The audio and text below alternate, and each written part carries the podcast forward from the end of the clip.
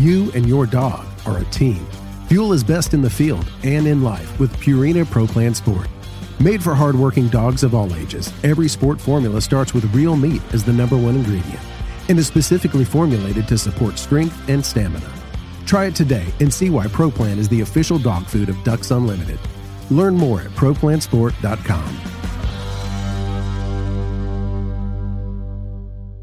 Mossy Oak has partnered with Ducks Unlimited to bring you Shadowgrass Habitat, the official camo of Ducks Unlimited. Shadowgrass Habitat pays homage to the first waterfowl specific camo pattern ever made, Mossy Oak Shadowgrass, while incorporating the most realistic, digitally accurate images of the natural habitats that make up true waterfowl habitat. Mossy Oak is committed to conservation as its highest priority. With the launch of Mossy Oak Shadowgrass Habitat, Mossy Oak will continue funding habitat protection projects through our longtime partnership with Ducks Unlimited. Check out the new Shadowgrass Habitat pattern at mossyoak.com.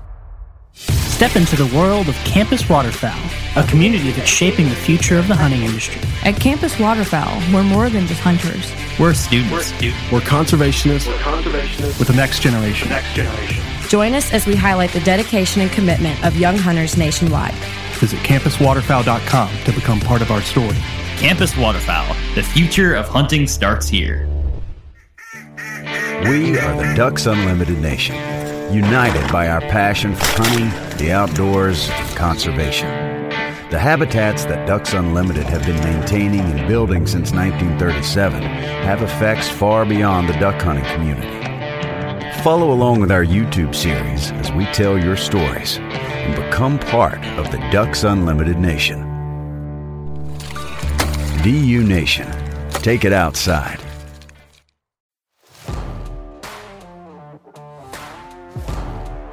Welcome to the Ducks Unlimited podcast, the only podcast about all things waterfowl. From hunting insights to science based discussions about ducks, geese, and issues affecting waterfowl and wetlands conservation in North America, we bring the resource to you. The DU Podcast with your host, Dr. Mike Brasher. Today, we're going to go up to the Great Lakes region, and we're starting to get to the end of, of this season of the Ducks Unlimited podcast. And so we're entering into some season recap type of shows. We're going to have a few of those coming up where we will talk about sort of a season in review, but we'll also cover some of the survey results from midwinter surveys that have been uh, conducted by the different state agencies here over the past few weeks. So we're recording this episode on January 20th. And we're going to be visiting with the waterfowl staff specialist of the Minnesota Department of Natural Resources, and that person is Steve Cordts, a friend of mine. Like many of the guests on this podcast are friends of mine, so I'm happy to welcome in Steve to the podcast. So Steve, thank you for sharing your time and, and welcome. Yeah, thanks, Mike. Uh, we're we're going to start out with, uh, I guess. Well, let me let me first say that we're going to have a couple of topics that we'll talk about here with you. One of them is, as I've kind of introduced, a season recap. Here, how the waterfowl season um, went in in Minnesota, and I'm actually going to give get you to give an update on where you stand with regard to the season. I'm not sure if you have any seasons that are remaining open at this time, but we'll cover that. And then also, I wanted you to talk about a hunter opinion survey that I know y'all have out to your hunters right now and you're seeking input from them. So this is an opportunity to discuss that and share some insight on that and tell people, listeners in Minnesota, hunters in Minnesota, if um, if they haven't heard about it, uh, how they can access it and how they can provide their their their input. So we have a couple of things to discuss with you, but first I wanted to uh, give you an opportunity to introduce yourself to our listeners. Tell us a bit about your personal and professional background. Yeah, I guess um, I grew up in South Dakota. Uh, went to um, grad school in Iowa. Uh, uh, studied uh, ducks in northern Iowa uh, for my master's, and spent a couple years in Texas, and then I've been up in Minnesota now for I guess 17 plus years. So I enjoy it. I'm happy to be up here. It's a fun job, and enjoy talking to hunters. And pretty avid duck hunter myself, so uh, pretty engaged, I think, in um, all aspects of uh, uh, ducks in Minnesota. Yeah, so Steve, you are the waterfowl staff specialist, as as I've talked about, and that's like as we go around the state, uh, there are different uh, titles, position titles assigned to people that do relatively similar jobs. So you would be sort of the equivalent in terms of job function as Larry Reynolds or Luke Naylor or Andy Raedeke. Exactly. Yep. Um, yeah, and some of the other states that we've heard about. So you interact with those individuals, engage with those individuals in the Mississippi Flyway. Uh, what do you guys call it? The game bird tech section? Is that what it is? It is, yep.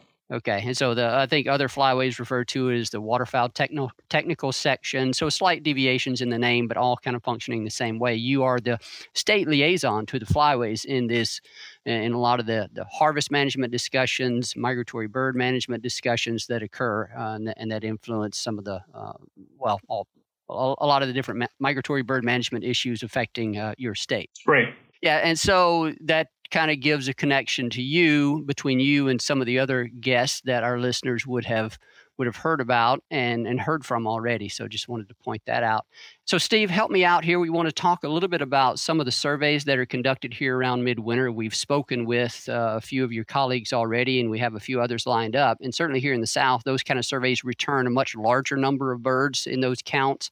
And eh, but I'm not real familiar with what type of counts, whether y'all even conduct the midwinter survey in Minnesota. I know North Dakota does because we saw some results from them a couple of days ago.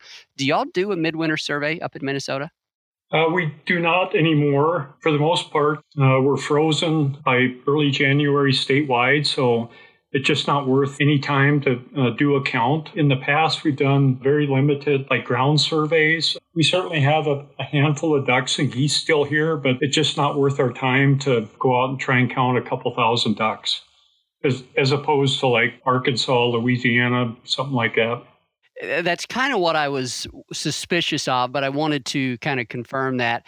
Now, I'm going to ask you about sort of a hunting season recap here in a moment, but uh, first, I want to ask you a question that's going to be impossible for you uh, to answer, I'm going to do it anyway, uh, because you know we we saw some results from North Dakota. They actually do sort of a limited survey around the midwinter period, and they reported an approximate 50% increase above over the long-term average in the number of Canada geese and mallards that they're still seeing in their state. It's not a large number. I think it was like 160 somewhere in the 100 to 200,000 range for Canada geese, and then I don't know, maybe 30,000 mallards or something in that. So, so in an absolute number, not a lot, but above average. Do you have any sense if the number of ducks and geese that you are seeing now, totally anecdotally speaking, is is unusually uh, large, or is it really impossible to get a good feel for that? It's certainly uh, not large. Um, I would say it's probably normal, but uh, you know, we uh, frozen statewide. So um, other than you know a little bit of open water on rivers and some aerated uh, lakes in southern Minnesota, we do not have a ton of geese and ducks um, in Minnesota now, and we really never have in January. Yeah, that's kind of what I figured. Uh, it's it's been a really weird winter um, you're talking about how now you're completely frozen, and uh, but then there are uh, there we've had sort of an average winter down here in terms of temperature, but we certainly have not seen you know, over the past few weeks any of the extreme cold spells. Uh, we did back in October, and uh, but then that was pretty much it. So we're going to have some other episodes here in the future where we'll talk about some of that in more detail, sort of a larger scale season recap type discussion.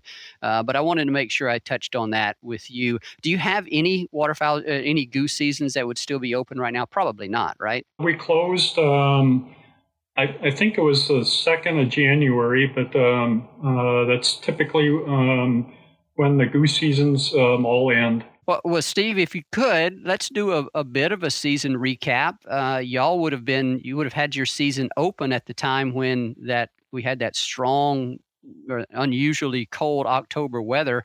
So let's just kind of pick up there and talk about how that may have influenced your your waterfowl hunter success, your waterfowl numbers, and then broad overview of how the season unfolded from that point forward. So our uh, season's open uh, for ducks in late September. We open uh, goose season in um, early September, and the first couple weeks of uh, duck season, by all reports, were good about mid October, uh, we froze and had snow uh, pretty much statewide and kind of shut everything down for about two weeks. But like early season was uh, pretty good uh, hunting, and then really no hunting in late um, late October. But uh, thing, things statewide opened up for pretty much all November and it was pretty good hunting um, if you poked around and scouted a little bit. So I think statewide we had a pretty decent duck season. Um, I had a meeting this morning and got uh, a whole bunch of reports uh, from um, uh, different managers in the state, and uh, they kind of echoed the same thing that um, overall it was not a bad duck season. Well, that's good to hear. Did that did that October weather? I mean, did it affect you, you guys, as much as it kind of felt like it did with regard to duck numbers here in the mid latitude and southern latitudes? We've spoken with Andy Raedeke, and he talked about, and, and in Illinois, Aaron Yetter, and they spoke about this big influx of birds in late October. Did you see big movements of birds associated with that cold October? I think the uh, first couple days um, when we froze, uh, we did, but then um, after that, we were frozen statewide um, on pretty much um, anything but our like super big lakes. So uh, just uh, no water for ducks to uh, stage on. So we sent a lot of birds south, and you know they they just weren't here. Yeah, so it, um, it was pretty good hunting for a couple days, and then it kind of ended for uh, ten to 12 days or something like that. I guess I didn't realize that. If I'm understanding you correctly, you're saying that that that October, that really cold October, froze up a lot of a lot of your waters, and then you really didn't see those thaw at at all uh, after that point. They reopened in uh, November, but we had open water in November uh, statewide, but uh, didn't have a whole lot of ducks. They were kind of scattered. Um, if you scouted, you could find them. But I, I think in terms of uh, like birds migrating like south from Canada, if they came in October as uh, we're freezing, I think they just kept going. Okay. You also mentioned something else that makes me want to ask about uh, uh about sort of a different topic here we spoke a lot last summer and fall about the border closure with Canada, and we were speculating about how it may result in an increase in the number of hunters, out of state hunters, that we would see in some of the northern tier states, South Dakota, North Dakota, maybe even Minnesota. Do you have any returns on your license sales this year to be able to tell if you did see in Minnesota an increase in the number of out of state uh, hunters? No, um, our uh, duck hunter numbers were uh, they've been about 80,000 um, in terms of uh, state waterfowl stamps sold uh, for probably the last six to seven years. Uh, that's about half of what they were in the 70s. And we didn't see any increase this year. And uh, we typically don't get um, a whole lot of uh, non resident hunters here as opposed to North South Dakota. You know, I think we sell. Um, uh, probably less than 2,000 uh, non resident uh, waterfowl stamps. We don't have a, whole lot of uh, non resident hunters here. That would have been my suspicion on that as well, but I, I, was not certain of that. And so I wanted to ask. It's one of the other things that we'll be looking forward to here as we uh, go through the summer months and talk with some of our uh, state partners and look at some of the duck stamp returns. And we've, we've heard about how the, the pandemic has uh, renewed the interest of a lot of people in outdoor activities, hunting and fishing being among those. And so we'll be curious to see if that did translate into any kind of increase in the number of waterfowl hunters, migratory bird hunters that we'll see across any of the other states. So I just wanted to kind of touch base with you on that. Uh, Steve, anything else noteworthy from this waterfowl hunting season uh, uh with regard to hunter success. I, I, suspect, as a state waterfowl biologist, you can get a pretty valuable index into how satisfied waterfowl hunters are by the number of uh, sort of disgruntled calls that you might get. Do you have any sense? Do you have any sense of how this uh, season might have been, or any anything notable about it, uh, whether with regard to the uh, it, large number of a certain species that perhaps was anomalous, or anything of that nature? Anything else to add here before we leave this topic? I think um, the only thing I would add is uh, we had more scaup here, uh, certainly than I've seen in probably the last 10 to 15 years. Um, and uh, scaup hunting uh, was was very good uh, late October, uh, early November, but with a, a, low bag limit and not a lot of hunters out at that time. Um, you know, I don't think our harvest will go up much, but other than that, you know, I, I think it was a decent season, but um, you know, I'd probably uh, rank it like a six on a scale of one to ten, something like that.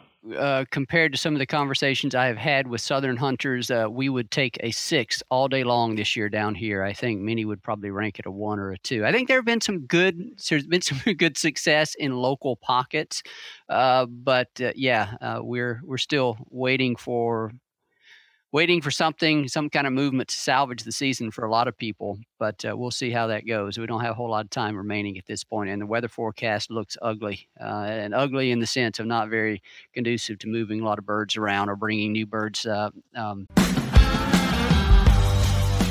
You and your dog are a team. Fuel is best in the field and in life with Purina Pro Plan Sport. Made for hardworking dogs of all ages, every sport formula starts with real meat as the number one ingredient and is specifically formulated to support strength and stamina. Try it today and see why ProPlan is the official dog food of Ducks Unlimited. Learn more at ProPlansport.com. Mossy Oak has partnered with Ducks Unlimited to bring you Shadowgrass Habitat, the official camo of Ducks Unlimited. Shadowgrass Habitat pays homage to the first waterfowl specific camo pattern ever made, Mossy Oak Shadowgrass, while incorporating the most realistic, digitally accurate images of the natural habitats that make up true waterfowl habitat. Mossy Oak is committed to conservation as its highest priority. With the launch of Mossy Oak Shadowgrass Habitat, Mossy Oak will continue funding habitat protection projects through our longtime partnership with Ducks Unlimited. Check out the new Shadowgrass Habitat pattern at mossyoak.com. Step into the world of Campus Waterfowl, a community that's shaping the future of the hunting industry. At Campus Waterfowl, we're more than just hunters. We're students. We're, students. we're conservationists. We're conservationists with the next generation. The next generation. Join us as we highlight the dedication and commitment of young hunters nationwide. Visit campuswaterfowl.com to become part of our story. Campus Waterfowl, the future of hunting starts here. We are the Ducks Unlimited Nation united by our passion for hunting, the outdoors, conservation. The habitats that Ducks Unlimited have been maintaining and building since 1937 have effects far beyond the duck hunting community. Follow along with our YouTube series as we tell your stories and become part of the Ducks Unlimited Nation. DU Nation, take it outside. Into us let's move on to, I guess, a related topic, which is something that your state is doing and other states do on occasion, which is uh, conduct surveys to actually seek input, actively seek input from their hunter constituents on, on various topics. And so you have a survey that's out right now that you are, are seeking that, that very input uh, with. And so I wanted to talk with you about that a little bit. Tell us about this survey, the Hunter Opinion Survey. Uh, what's it designed to achieve? What particular type of information are you seeking from your hunters? For the most part, uh, we're trying to get input on about 10 different uh, regulation items, uh, but it's kind of a four part survey. And uh, step one, we asked uh, all our area managers uh, statewide to reach out to uh, anyone they know, avid duck hunters, groups, um, DU, Delta, Audubon, tribal nations, to seek input from them first, and then uh, step two, uh, we have an online survey uh, that's open until the end of January. You can find the, the link on our uh, DNR webpage.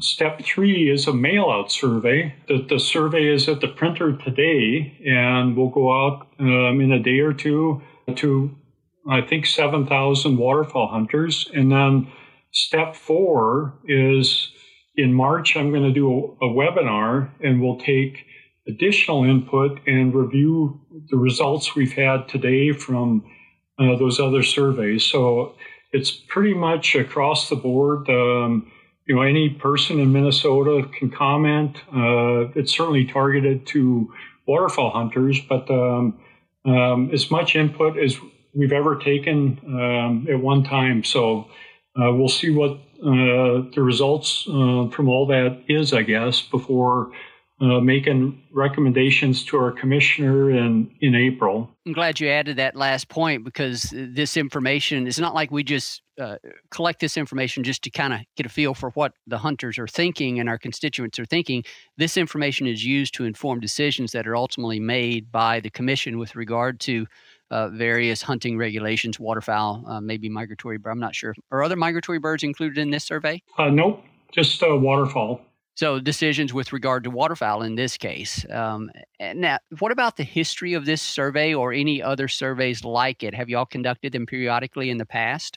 Yeah, uh, we've done uh, uh, mail-out hunter surveys. Um, we do them about every third year, going back, I think, to 2000 uh, was the first one we did, and they've been every two to three years. Um, we've also taken public input a few times, but uh, often it's directed to you know maybe one one lake or one area, some minor uh, issue, and not really re- reached out to like everyone. Uh, so that's a little bit different. And, and, we've also never really asked our management staff to uh, engage with you know folks in their work areas uh, to get input that that way. And we've never really done a webinar to like look at the results from the surveys. Uh, you know, we certainly uh, uh, write reports and post those on our webpage, but um, you know that's different this time. So you know, it's a pretty um, engaged effort, I guess, is um, how I might frame it. Yeah, so the webinar is designed to to share the data, share the results. Not, shouldn't say the data, but share the results with the with the constituents of the state of Minnesota. I think that's a great idea. Uh, what are some examples of the type of questions you might have touched on this a bit, but I want to just make sure that that we get this. What are some examples of the type of questions that you're asking and then how is will those be used? Are we talking about zones and splits and preferred opening and closing dates or is it other questions beyond that? Yeah uh, certainly one is uh, zones and splits um, and season timing. Um, uh, second uh, would be a teal season. Uh, we're the only state in uh, mississippi flyway that does not have a teal season uh, so we're asking input on that. Third would be um, uh, state regulations we have, like uh, we end the shooting hours um, at four o'clock the first couple weeks of duck season, and we're asking about going to sunset. Another one is uh, we're asking about uh, preference for an increased uh, Canada goose bag limit to five a day. We restrict uh, motorized decoys here uh, first couple of weeks of the duck season and on WMAs the entire season. So we're, we asked about changing that.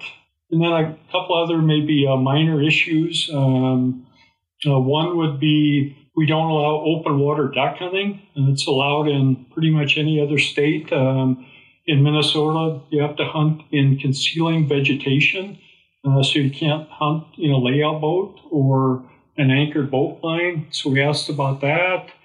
And I think that's about it.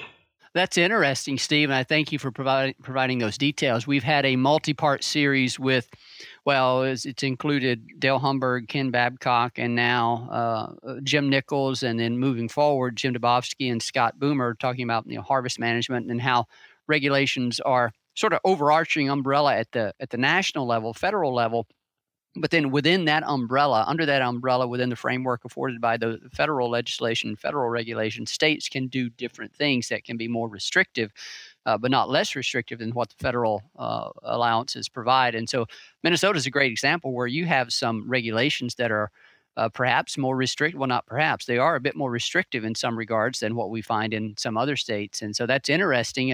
Uh, there's probably an entire discussion on the history of those regulations and how they came about and how long they've been in existence and, you know, kind of what the thinking is behind them. But we don't have time for that here. But uh, nevertheless, it's, it's some additional insight for people to realize just how variable some of these different state specific regulations uh, can be. So that's that that's some pretty neat pretty neat things to learn there. What's the what's the deadline for completing this survey, Steve? Uh, the end of January.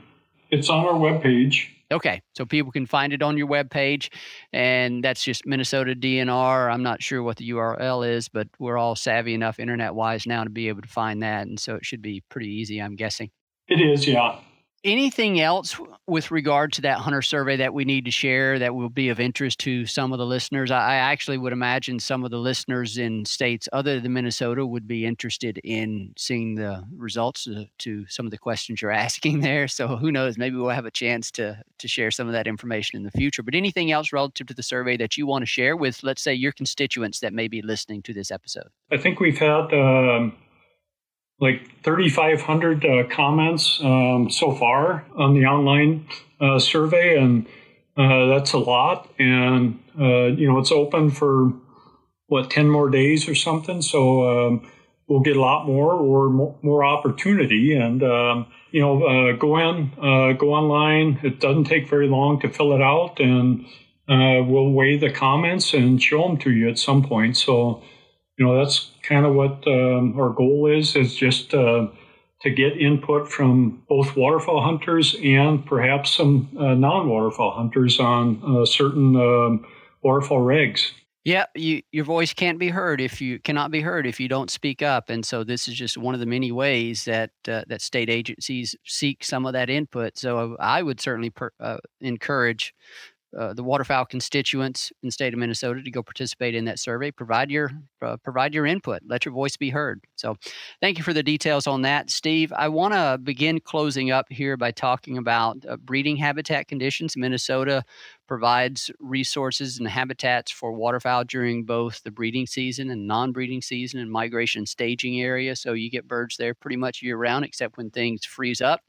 Um, and so, in terms of breeding habitat, we've talked already with Scott Stephens about how things are shaping up in the prairie, some of the early indicators for prairie uh, wetland conditions. Now, as we get into Minnesota, uh, I think there's some part of western Minnesota was historical prairie, uh, and uh, but I, I'm not sure. That's not a big part of the state, and I'm not sure what percentage of the breeding population may occur there. But when you look at sort of breeding habitat conditions in the state of Minnesota, the wetlands in that state. And how do you characterize those? Are they they're not as dynamic as what we see in the prairies, are they? And and then how do you sort of assess this time of year how those conditions may be unfolding? Uh, part of Minnesota is uh, uh, very similar to the eastern uh, Dakotas in terms of uh, shallow wetlands that uh, tend to dry and get wet, but um, I think a lot of our habitat here in most of Minnesota is uh, it's more shallow lakes. So it's a deeper water, uh, less dynamic, I guess is how I would say it. Um, the water level doesn't uh, fluctuate that much. And I guess um, in terms of like conditions now, um, it's just hard to say. Uh, we have snow statewide, but um, you know, it's we're just we're different than uh, Prairie Canada and the Dakotas, but you know, a little maybe a third of western Minnesota is uh, pretty similar, but with those uh, big shallow lakes, um, you just conditions uh, don't change that much, uh, much from uh, year to year. Yeah, what are some of the primary breeding species there? I would imagine a fair number of mallards. What are some of the other key species that you find in Minnesota? Breeding? Yeah, uh, mallards, uh, number one breeding bird. Uh, uh teal, uh, blue-winged teal, uh, very close second. wood ducks, very abundant. Ringneck ducks, we have a decent number of ringneck ducks that nest in northern Minnesota. Hooded mergansers, and a lot of the other dabbling duck species and, and diving duck species nest here, but in lower numbers. you know, uh, cat, we have canvasbacks nest here, uh, redheads, uh, you know, a few pintails, a few green wings, uh, but uh, for the most part, it, I would say mallards, uh, blue-winged teal, wood ducks, and ringnecks. Steve, I guess my final question it relates to some of the breeding waterfowl that we've talked about, and I believe you're going to be the first person that would have I would have had the opportunity to ask this question. I think we may have referenced it on a previous episode this season, but uh, as we're now in 2021, spring is is just kind of around the corner, and we all know that the May breeding population survey occurs in the spring. That's a very key data set for the management of waterfowl populations in North America, and of course, we did not. It was not conducted last year, first time in uh, over well in its 65 year history. And I know we're still in the midst of a, of a pandemic. And I know your state, being important to breeding waterfowl, does participate annually in, in some part of that survey, or you conduct a breeding survey in your state. I don't think you conducted one last year because of the pandemic. But what can you share with with our audience about how things may be shaping up uh, to conduct that survey this year? Do you think we're going to be able to do it, at least in your state? Speaking for what you can. We're under a, a stay at home work order uh, through the end of our fiscal year, uh, which is uh, July 1. Uh, so at this point, it seems un- unlikely that I can fly in May. Um, that could change, but uh, it doesn't look that uh, likely that uh, we'll be able to fly. I've been trying to think about uh, maybe doing some of our ground routes uh, that are part of the, the aerial survey to come up with like an index. but you know, it's kind of a like day to day thing. It does not seem likely that uh, I'll be able to uh, fly the survey we've flown for 50 years here. Am I correct that you did not fly it last year?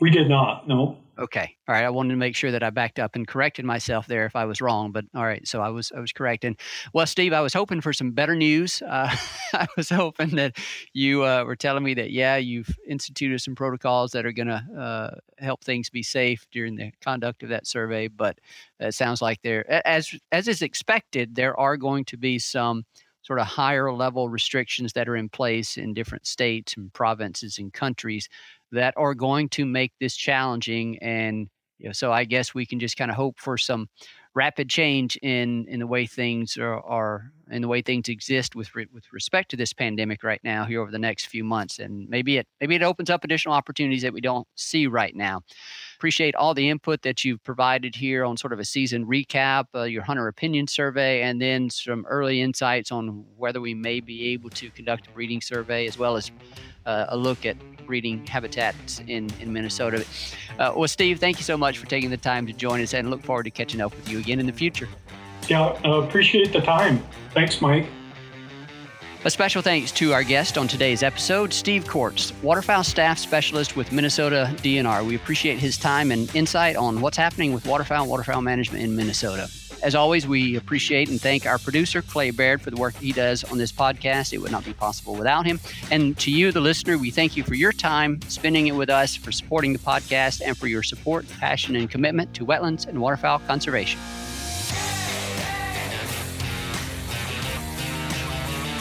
Thank you for listening to this episode of the DU Podcast. Be sure to rate, review, and subscribe to the show and visit www.ducks.org slash DU Podcast for resources based on today's topics, as well as access to more episodes. Opinions expressed by guests do not necessarily reflect those of Ducks Unlimited. Until next time, stay tuned to the Ducks.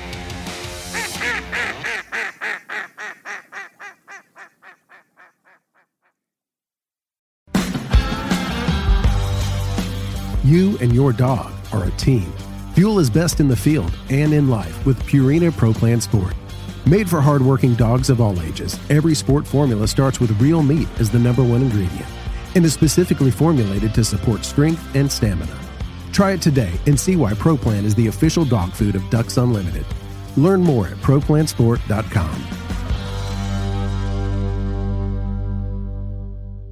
Mossy Oak has partnered with Ducks Unlimited to bring you Shadowgrass Habitat, the official camo of Ducks Unlimited. Shadowgrass Habitat pays homage to the first waterfowl specific camo pattern ever made, Mossy Oak Shadowgrass, while incorporating the most realistic, digitally accurate images of the natural habitats that make up true waterfowl habitat. Mossy Oak is committed to conservation as its highest priority. With the launch of Mossy Oak Shadowgrass Habitat, Mossy Oak will continue funding habitat protection projects through our longtime partnership with Ducks Unlimited. Check out the new Shadowgrass Habitat pattern at mossyoak.com. Step into the world of Campus Waterfowl, a community that's shaping the future of the hunting industry. At Campus Waterfowl, we're more than just hunters. We're students. We're conservationists, We're conservationists. with the next generation. Join us as we highlight the dedication and commitment of young hunters nationwide. Visit campuswaterfowl.com to become part of our story. Campus Waterfowl. The future of hunting starts here. We are the Ducks Unlimited Nation, united by our passion for hunting, the outdoors, and conservation. The habitats that Ducks Unlimited have been maintaining and building since 1937 have effects far beyond the duck hunting community. Follow along with our YouTube series as we tell your stories and become part of the Ducks Unlimited Nation. DU Nation, take it outside.